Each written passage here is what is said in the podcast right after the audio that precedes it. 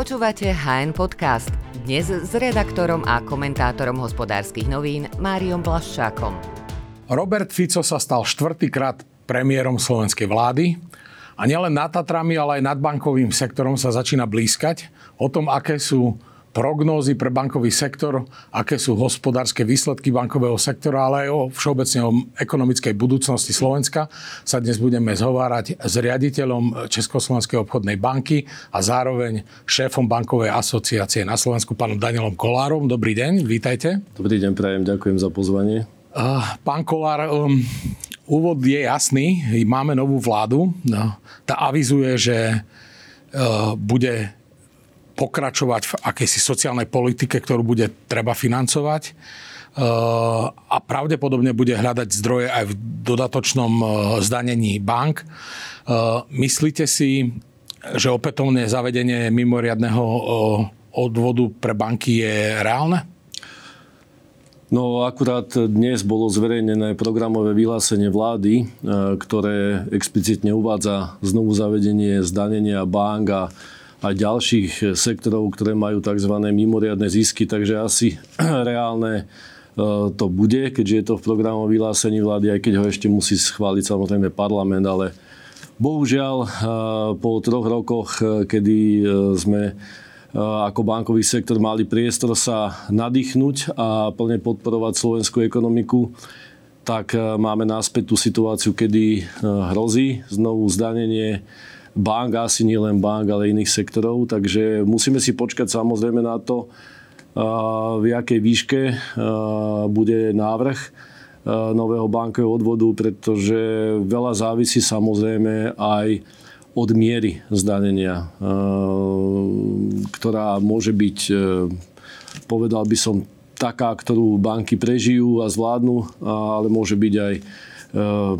povedal by som, deštruktívna, štruktúrálne silná, ktorá môže znamenať teda aj výrazné obmedzenie úverovania či už domácnosti alebo, alebo aj podnikov, alebo aj štátu, pretože štát bude musieť výrazne konsolidovať a, a banky budú samozrejme sa podielať na požičiavaní, požičiavaní štátu, pretože banky, e, slovenské banky a ich matky držia e, v svojich knihách zhruba polovicu štátneho dlhu. Dôvodom dodatočného zdanenia bank je údajne mimoriadne vysoký zisk sektora. A ako to hodnotíte? Čo je ten mimoriadne vysoký zisk. Vieme, že Európska centrálna banka kontinuálne zvyšovala úrokové sádzby eh, a gro toho zisku, ktoré banky tvoria, pochádza práve z tých úrokových marží.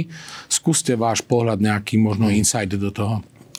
Áno, eh, v prvom rade eh, budem sa už asi opakovať na viacerých fórach ako banková asociácia. Zverejňujeme fakty. Ten fakt, ten základný je ten, že niečo ako mimoriadný zisk slovenského bankového sektora ehm, neexistuje. Je to, je to fáma predvolebná, ktorá sa e, využila v predvolebnom boji. Poviem prečo. Pretože Eh, zisk slovenských bank možno dosiahne tento rok miliardu, minulý rok to bolo niečo cez 800 miliónov.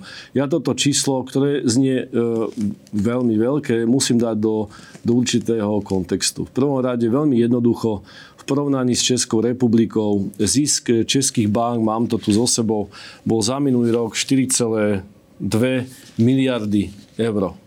Áno, vieme, že, všetci vieme, že Česká republika má 10 miliónov obyvateľov, Slovensko 5, čiže pomer je 1 ku 2, ale český bankový sektor vyhráva nad slovenským bankovým sektorom v pomere 4 ku 1, keď si to dáme do nejakej futbalovej terminológie. Čiže nie 2 ku 1, ale 4 ku 1. Čiže z tohoto pohľadu, keď si to porovnám len s Českou republikou, nebudem hovoriť iné krajiny, druhý ukazovateľ je relatívny a ten už je odbornejší a to je, ale sme teda na pôde hospodárskych novín, takže predpokladám, že či už čitatelia alebo diváci e, vašeho, vašeho denníka e, rozumejú niečomu, ako je návratnosť kapitálu, teda rentabilita kapitálu alebo return on equity po anglicky.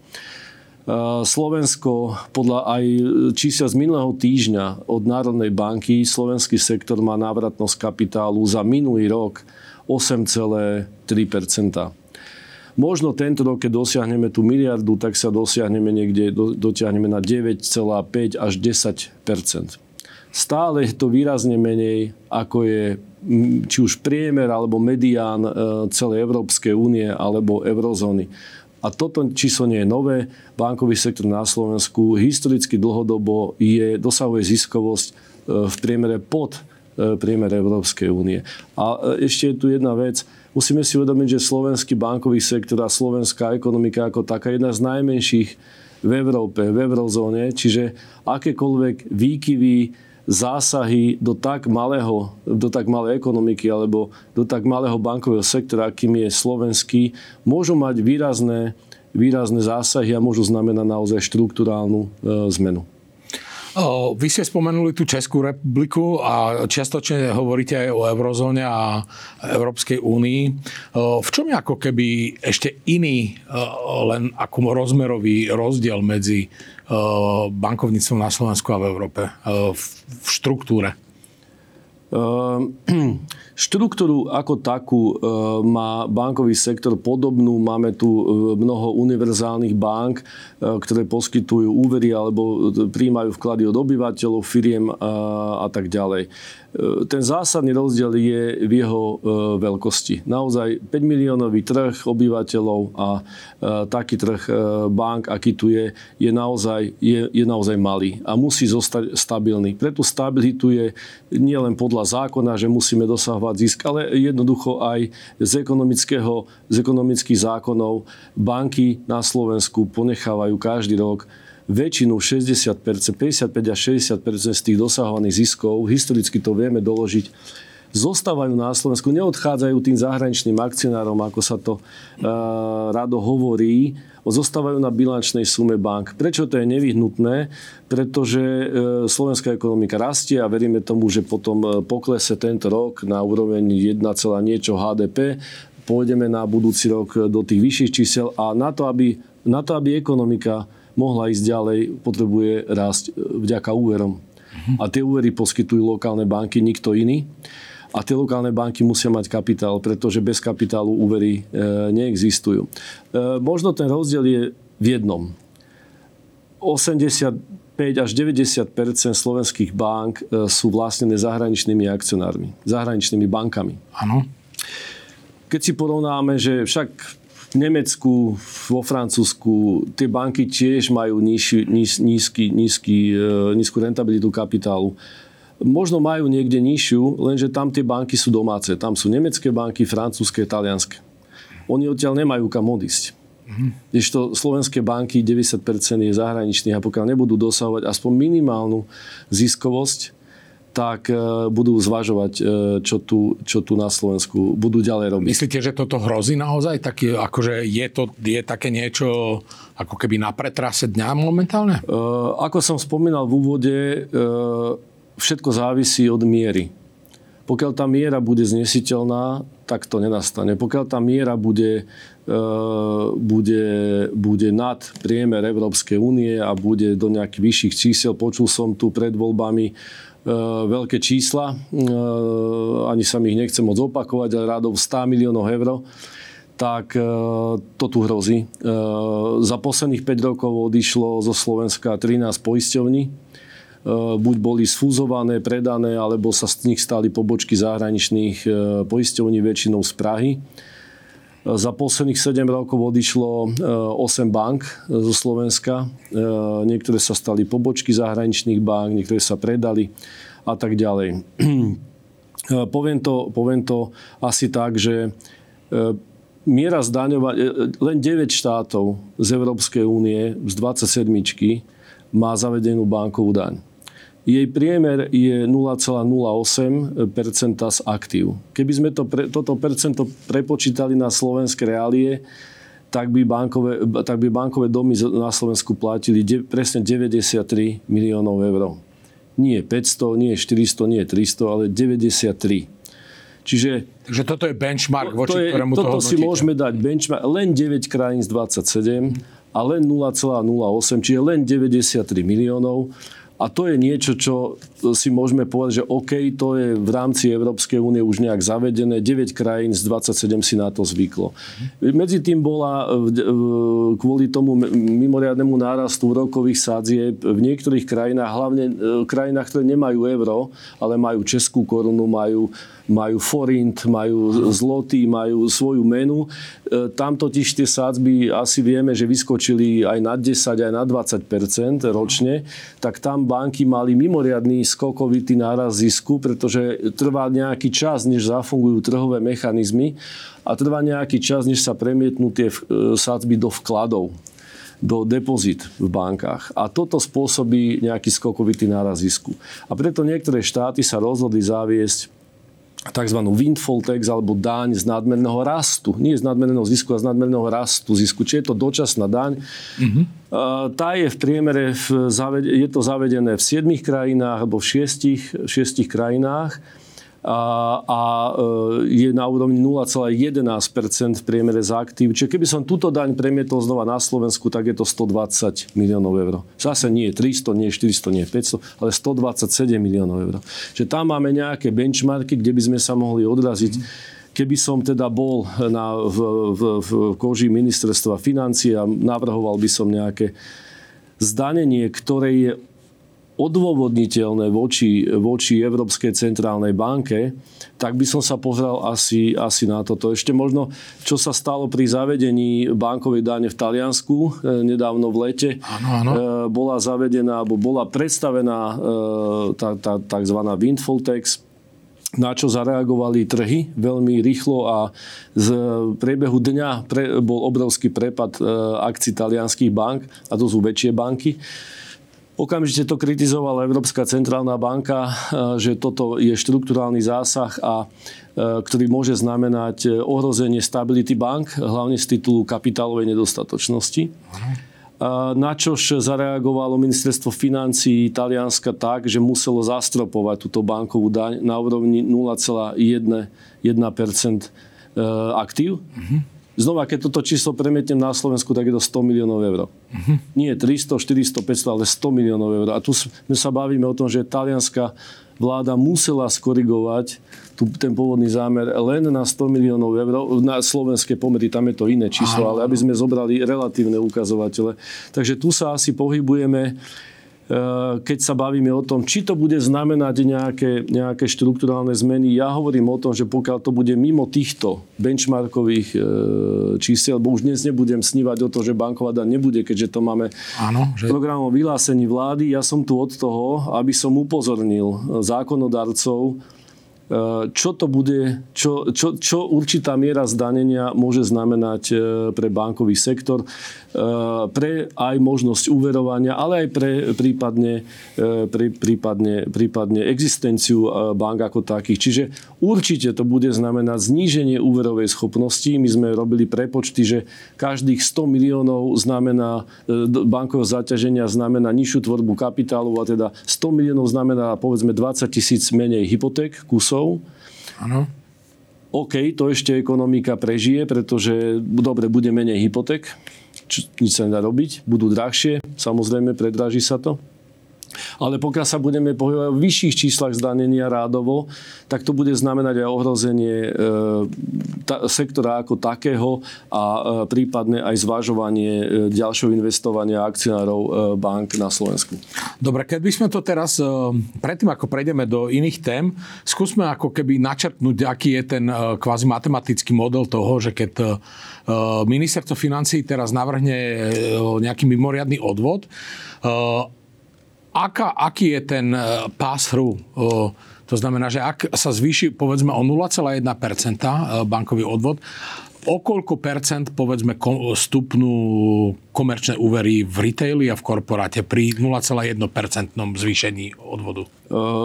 Dokonca som si prečítal v programovom vyhlásení vlády, že vláda príjme opatrenia, aby, aby banky nemohli premietnúť e, zvýšenie bankového odvodu do, do cenotvorby. To je v programovom vyhlásení vlády, takže na to vám ani nemôžem odpovedať, pretože by som rovno e, porušoval zákon, ktorý asi príde. Hej? Čiže, čiže to, je, to je taká troška ako namargo toho, že už druhá veta hovorí, že banky nebudú môcť premietať zvýšenie zaťaženia na klientov. ale ono to nejaký postupný dopad, dopad bude mať, pretože keď sa bavíme o tom, že 0,1% je 100 miliónov, tak o 100 miliónov, keď sa bavíme, že to je eh, nižšia tvorba kapitálu a, a 20 tisíc menej hypoték, tak určite to postupne eh, bude znamenať nejaké zdraženie, ale tam neexistuje akoby priama korelácia, to vám neviem vypočítať takto. Hej. Proste jednoducho a váš expertný odhad? Neviem, neviem, to vôbec si neodhadnem, ale jednoducho ponuka dopyt platí, keď bude nižšia ponuka, tak tie ceny budú, budú určite vyššie. Robert Fico hovorí o bonifikácii hypoték, na ktoré by mal štát nejakou časťou prispievať a bude zároveň žiadať od bank, aby prispeli svojou časťou. Stretli ste sa s takýmto podobným modelom vo svojej kariére? Ehm, bonifikácia hypoték tu myslím, že bola niekedy, niekedy veľmi, veľmi dávno, ešte ehm, niekedy na prelom rok, e, rokov 1900 a 2000. Myslím, že tak nejako tu bola bonifikácia hypoték pre mladých. Uh, myslím si, že ja som mal dokonca takú hypotéku, keď som bol veľmi mladý. Takže áno, takýto inštrument uh, existuje v prípade, že, v prípade, že hypotéky sú extrémne drahé a povedzme mladé rodiny si to nemôžu dovoliť, tak uh, štát niekedy prístupí Toto je podobný takýmto, model. takýmto situáciám. Takže je to, je to inštrument, ktorý sa používa a, a samozrejme môže pomôcť mladým rodinám určite. A o, štruktúrálne máte pro, teda problém alebo nemáte problém do doplniť nejakú časť tej bonifikácie? Na... Štruktúrálne, e, e, či máme problém? E, ja môžem povedať, že, že, že si myslím, že pokiaľ je to štátny záujem, aby mladí ľudia mali vyššiu dostupnosť, no tak je to vec toho štátu, aby túto záležitosť podporil. My z bankového sektora máme názor, že, že, že, že je je to nová realita. E, sádzby sú vyššie. Postupne idú hore aj mzdy. Idú hore 4, 5 až 10% Čiže ono, tá ekonomika si postupne nájde nové ekvilibrium, nové plato, novú, nov, novú situáciu. Mm. Samozrejme, že z roka, kedy boli hypotéky na úrovni 0,9 až 1% a teraz sú na úrovni 4 až 5, tak to znamená ako keby šok. Ale keď sa vrátime roky, roky dozadu, tak to bola normálna úroveň e, sadzieb. Ano, ja som bral prvú hypotéku za 6,8. No, m, vidíte, čiže to je normálna úroveň sádzby, na ktorú si ten trh jednoducho zvykne, musí si zvyknúť. A zase počase, no nie, iná situácia, zase tie sádzby, keď pôjde e, inflačné opat, protiinflačné opatrenia zaúčinkujú, e, inflácia klesne dole, tak zase tie sádzby pôjdu dole, zase tu bude mať opačnú situáciu.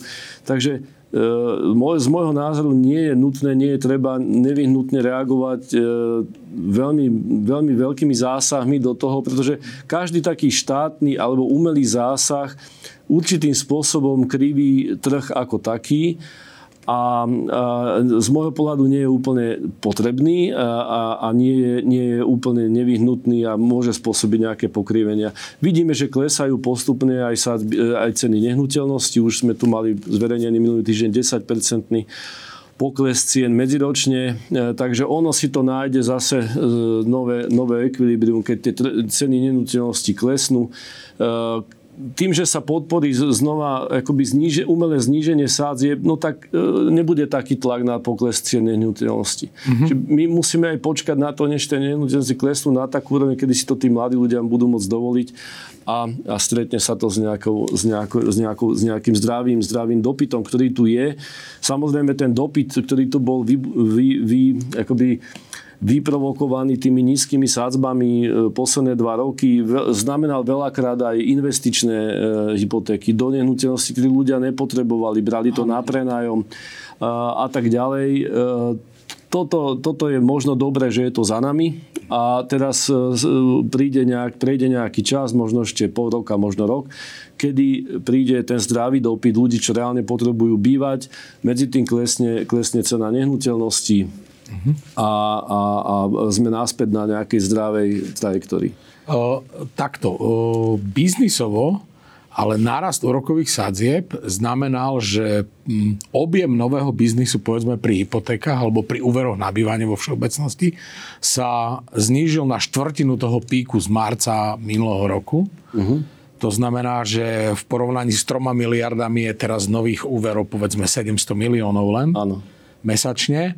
Uh, z tohto pohľadu e, príde vám tá bonifikácia e, úrokových e, nákladov na hypotéky ako keby dobrý nápad na rozbehnutie toho biznisu, alebo myslíte, že samo sa to nejak ja som, ja som zastanca, ja som zastanca viac toho voľného trhu. Takže ja hovorím, že samozrejme, že ten trh sa určitým spôsobom akoby urýchli buď môžeme, môžeme to urýchlovať, alebo môžeme rok počkať. Ono si to nájde tak či tak tú zdravú, tú zdravú e, ekonomiku a, a keby sa aj nič neudialo, tak tí mladí ľudia e, si tú hypotéku možno nezoberú teraz, zoberú si o rok, mm-hmm. e, kedy tie ceny nehnuteľnosti pôjdu dole, kedy sa zastabilizuje aj e, trh s úrokovými sádzbami a, a, a pôjde to svojou cestou. Takže z môjho pohľadu to nie je treba robiť. Samozrejme, ak tam bude nejaká bonifikácia z pohľadu štátu, tak to tým mladým ľuďom pomôže a, a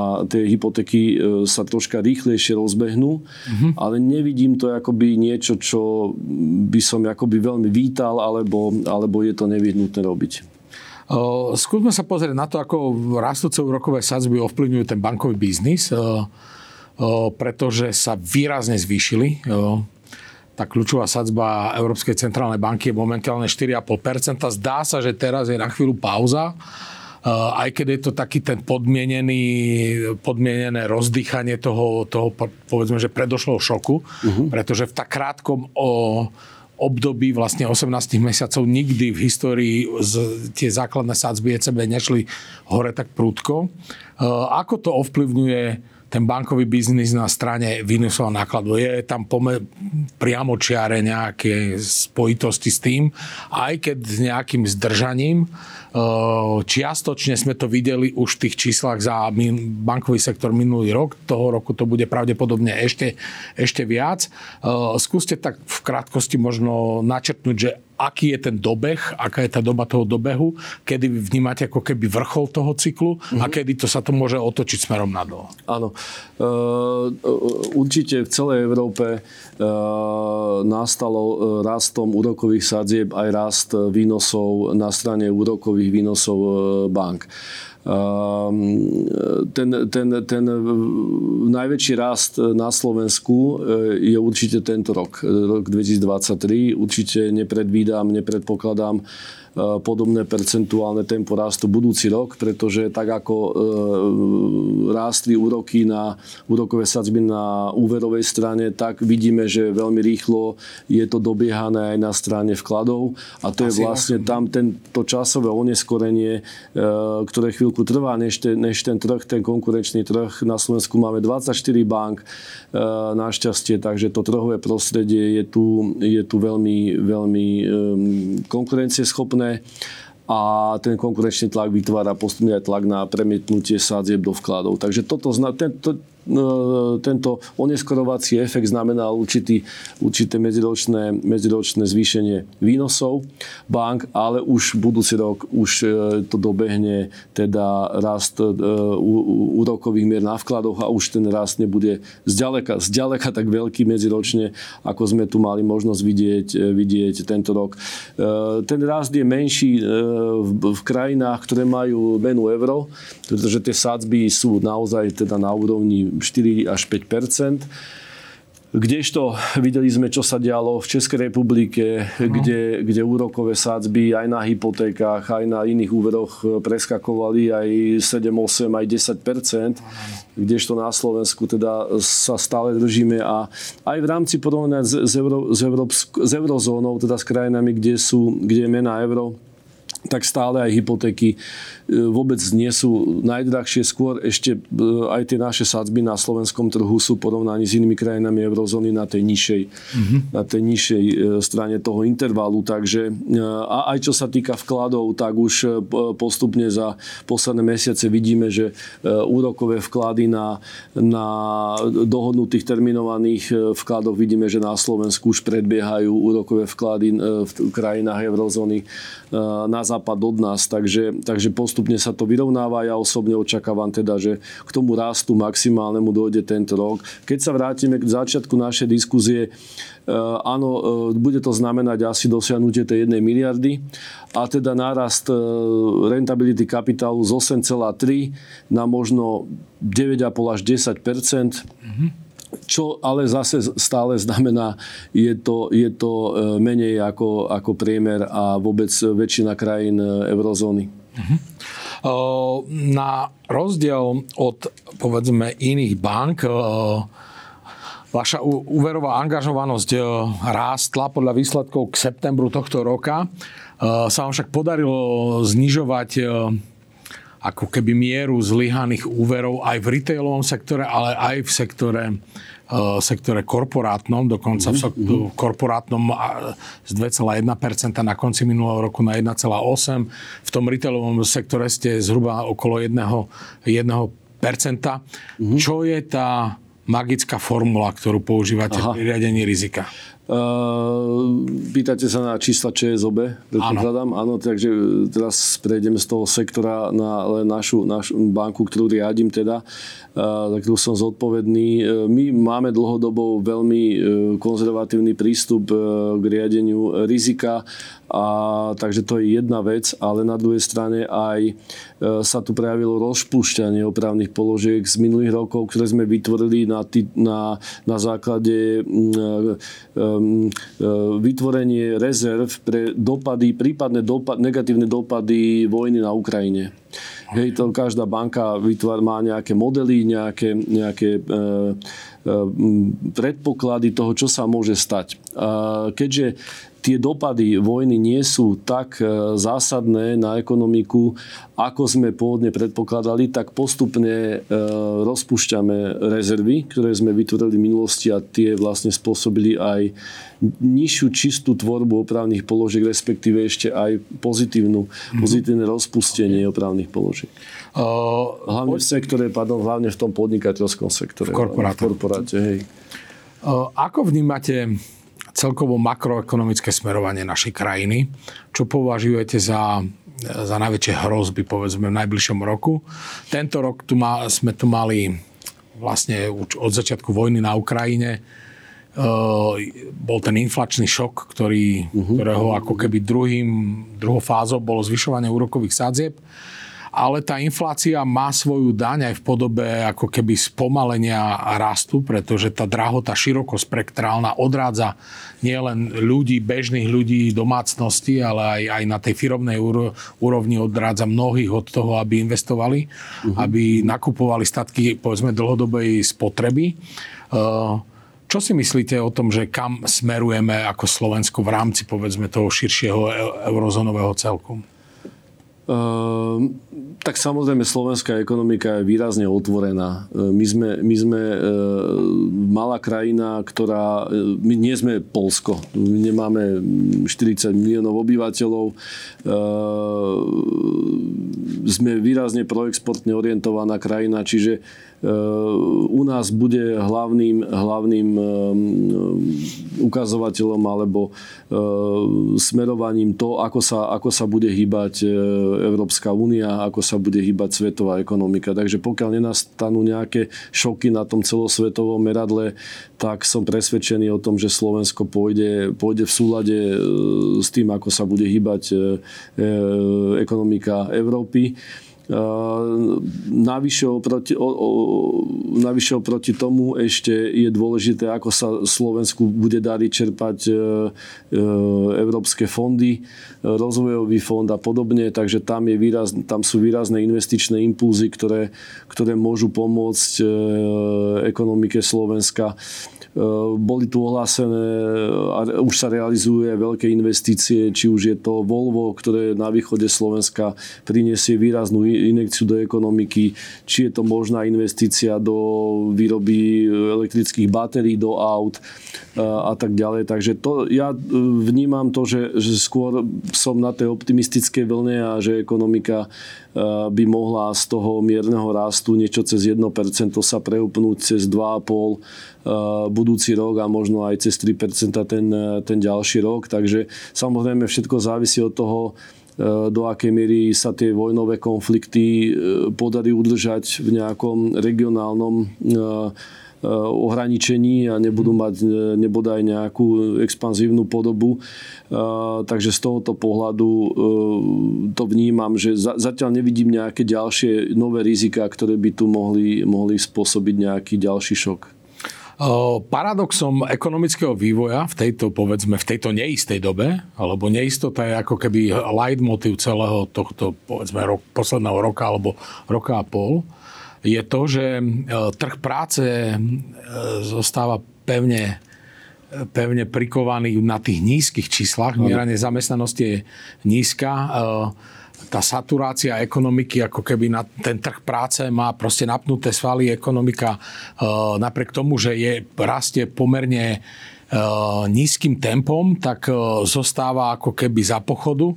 Čím iným ako zmenou demografie to môže byť spôsobené? Že ten trh práce je taký silný. Ano. Je to, zaujímavý, je to zaujímavý fakt, že ten trh práce je stále odolný a, a samozrejme je to, je to pozitívna správa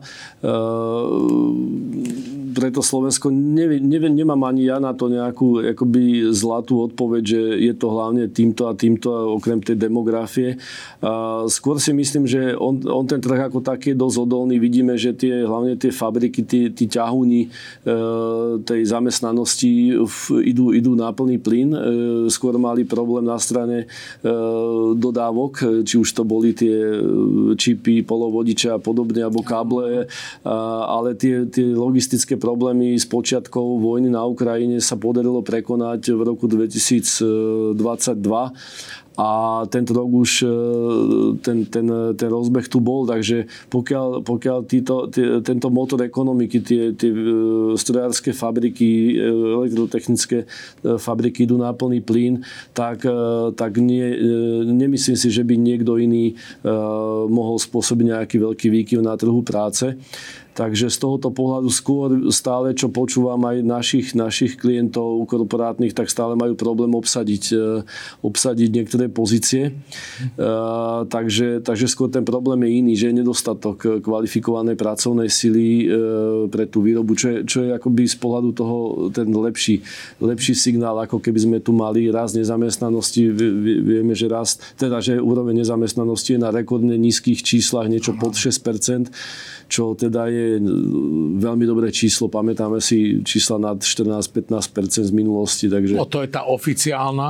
Áno, áno. Tá, tá mie, ako Tam spôsob sú... merania miery nezamestnanosti sa vie veľmi výrazne odchylovať od tých oficiálnych údajov z trhu, z trhu práce.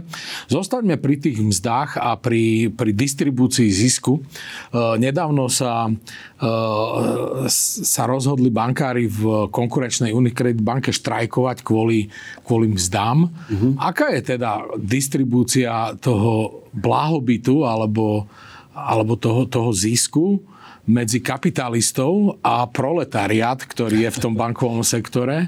A ako je to u vás? A prečo, prečo také niečo mohlo vzniknúť, keďže bankári sú všeobecne považovaní za, e, za také tie najlukratívnejšie pozície v ekonomike, aj keď dnes už samozrejme v tých technologických firmách vedia tí ľudia výrazne asi prevyšovať príjmy v bankovom sektore, mm-hmm. aj pri tých povedzme nižších úrovniach manažmentu. Ale ako vôbec také niečo môže, lebo to je pomerne šokujúca správa. Samozrejme, ne, nepatrí mi vyjadrovať sa k situácii v tej konkrétnej banke, ktorú ste spomínali. Čo sa týka distribúcie, e, samozrejme my sledujeme trh práce, snažíme sa, aby každá pozícia v banke bola ohodnotená na úrovni trhu práce, aby sme, voláme to tzv. spravodlivé hodnotenie, takže samozrejme robíme si prieskumy a snažíme sa, aby každý človek mal adekvátne ohodnotenie. E, v tom... Môžem byť konkrétny? Platíte 13. a 14. plat? Nie, už dlho neplatíme 13. 14. plat. To osobne považujem za určitý taký prežitok socializmu. To je môj osobný názor. U nás, u nás e, ľudia majú normálne 12 platov a majú, majú e, buď 10 alebo 20 percentné podobné, podobné ročné hodnotenia osobné od výsledkov, závislé od výsledkov banky alebo aj od osobného hodnotenia. Hej. Ale dôležitejšie je to, aby ľudia boli zaplatení adekvátne s trhom. Ak nie sú, no tak e, inštitúcia, banka, firma má problém. Má problém, že ľudia začnú od, odchádzať do, inej, do iného sektora. Alebo, alebo štrajkovať. Alebo štrajkujú, samozrejme. Takže tá situácia sa môže vyskytnúť a už je to na danému zamestnávateľovi, aby si s tým nejako poradil. E, samozrejme v bankovom sektore sa potýkame s tým, že, že ľudia hlavne na pobočkách majú extra extrémne náročnú prácu, pretože to, čo sa vyžaduje od ľudí na pobočkách, je naozaj enormné množstvo povinností, znalostí a pravidiel a ešte musia robiť poradenskú činnosť e, našim klientom. Takže naozaj tá práca je, je výrazne náročná a samozrejme aj tie možnosti dnes sa zamestnať niekde inde e, sú oveľa väčšie ako v minulosti. A už to nie je tak, ako ste hovorili, lukratívne zamestnanie ako kedysi, že kedysi ten bankár niekde na malom meste niečo znamenal. Spoločensky dneska už to tak nie je vnímané, takže e, ľudia si veľmi ľahko nájdu. A hlavne z tej banky, kde naozaj to vzdelanie a tá, e, tá odborná erudovanosť tých bankárov je na vysokej úrovni, takže tí ľudia nemajú problém sa zamestnať kdekoľvek inde. Takže e, tí zamestnávateľia sa musia snažiť ich zaplatiť e, adekvátne voči trhu, aby, aby si ich udržali. Dobre, poďme na záver rozhovoru k takému, takému špecifiku. Ja sa každý rok pýtam na váš investičný tip na budúci rok. Tento rok sa tým akciám e, povedzme, že darilo tak zmiešane, lebo aj samotnému iných Spojených štátoch, čo je najväčší akciový trh na svete vlastne, e, sú akciové indexy ako S&P, ktorý urobil povedzme 15% za tento rok, ale aj Nasdaq, technologický index, ktorý je minus 11% tento rok. E, čo si myslíte, čo, čo bude, lebo sme v situácii, keď rastúce úrokové sadzby znamenajú, že sa negatívne precenujú dlhopisy, zároveň akcie sa správajú tak, že aj tie, ktoré by mali už z definície mm-hmm. byť tie najpokrokovejšie, naopak klesajú. Mm-hmm. Takisto Dow Jones, čo je blue chip akciový index najväčších firiem spravil len zo pár percent, 4-5% tento rok. Naopak ten širší išiel hore o 15%. Čo je ako keby segment alebo investičný typ na budúci rok? Áno, máte pravdu. E, tie vývoje sú ako na hojdačke a ja osobne som tiež veril e, Nasdaqu a technologickým e, titulom a, a potom som videl rôzny vývoj a ešte v rámci toho technologického indexu boli rôzne pozitívne a negatívne trajektórie. Ale keby som mal dať tak akoby zlaté odporúčanie do tej budúcnosti bežnému človeku, tak by som možno sa preorientoval na nejaké zmiešané fondy, E, nejaký mix akcií aj dlhopisov a už aj tie dlhopisy z hľadiska toho, že možno môžeme očakávať aj iný iný, e, hovorím sa v roku 2024, e, nejaký pokles úrokových sadzieb, možno, že aj prechod do do tohoto uh, takého zmiešaného uh, indexu. Takže vaša preferenčná voľba je taká skôr všeho chuť a rozloženie Radšej by som to, a nevsadil by som teraz na všetko na jednu kartu, radšej na zmiešané. Lebo boli sektory, ako povedzme marihuana bola obrovským hitom chvíľu v Amerike, potom tento rok e, je to umelá inteligencia, to všetko ide ako teplé rožky. Či Aha. nemáte nejak z bankárskeho prostredia nejaký taký investičný typ, ktorý pomôže ľuďom, ktorí pozerajú HN televíziu a, a čítajú HN, či ne, nepomôže im to zbohatnúť rozprávkou uh, budúci tak, rok? Takýto rozprávkový typ nemám. Skôr by som sadil na tú bezpečnosť a na taký konzervatívnejší e, spôsob investovania do zmiešaných fondov. Tak v, v súlade teda s presvedčením bankára? Áno, ja som bankár reprezentujúci klasickú univerzálnu slovenskú banku, takže nebudem radiť e, vašim čitateľom a poslucháčom nič zásadne rizikovejšie. Ďakujem vám veľmi pekne za rozhovor. Ďakujem veľmi pekne. Ďakujeme, že nás počúvate aj vo forme podcastu. Ak chcete podporiť našu tvorbu a kvalitnú žurnalistiku, kúpte si digitálne predplatné HN. Choďte na hnonline.sk lomené predplatné.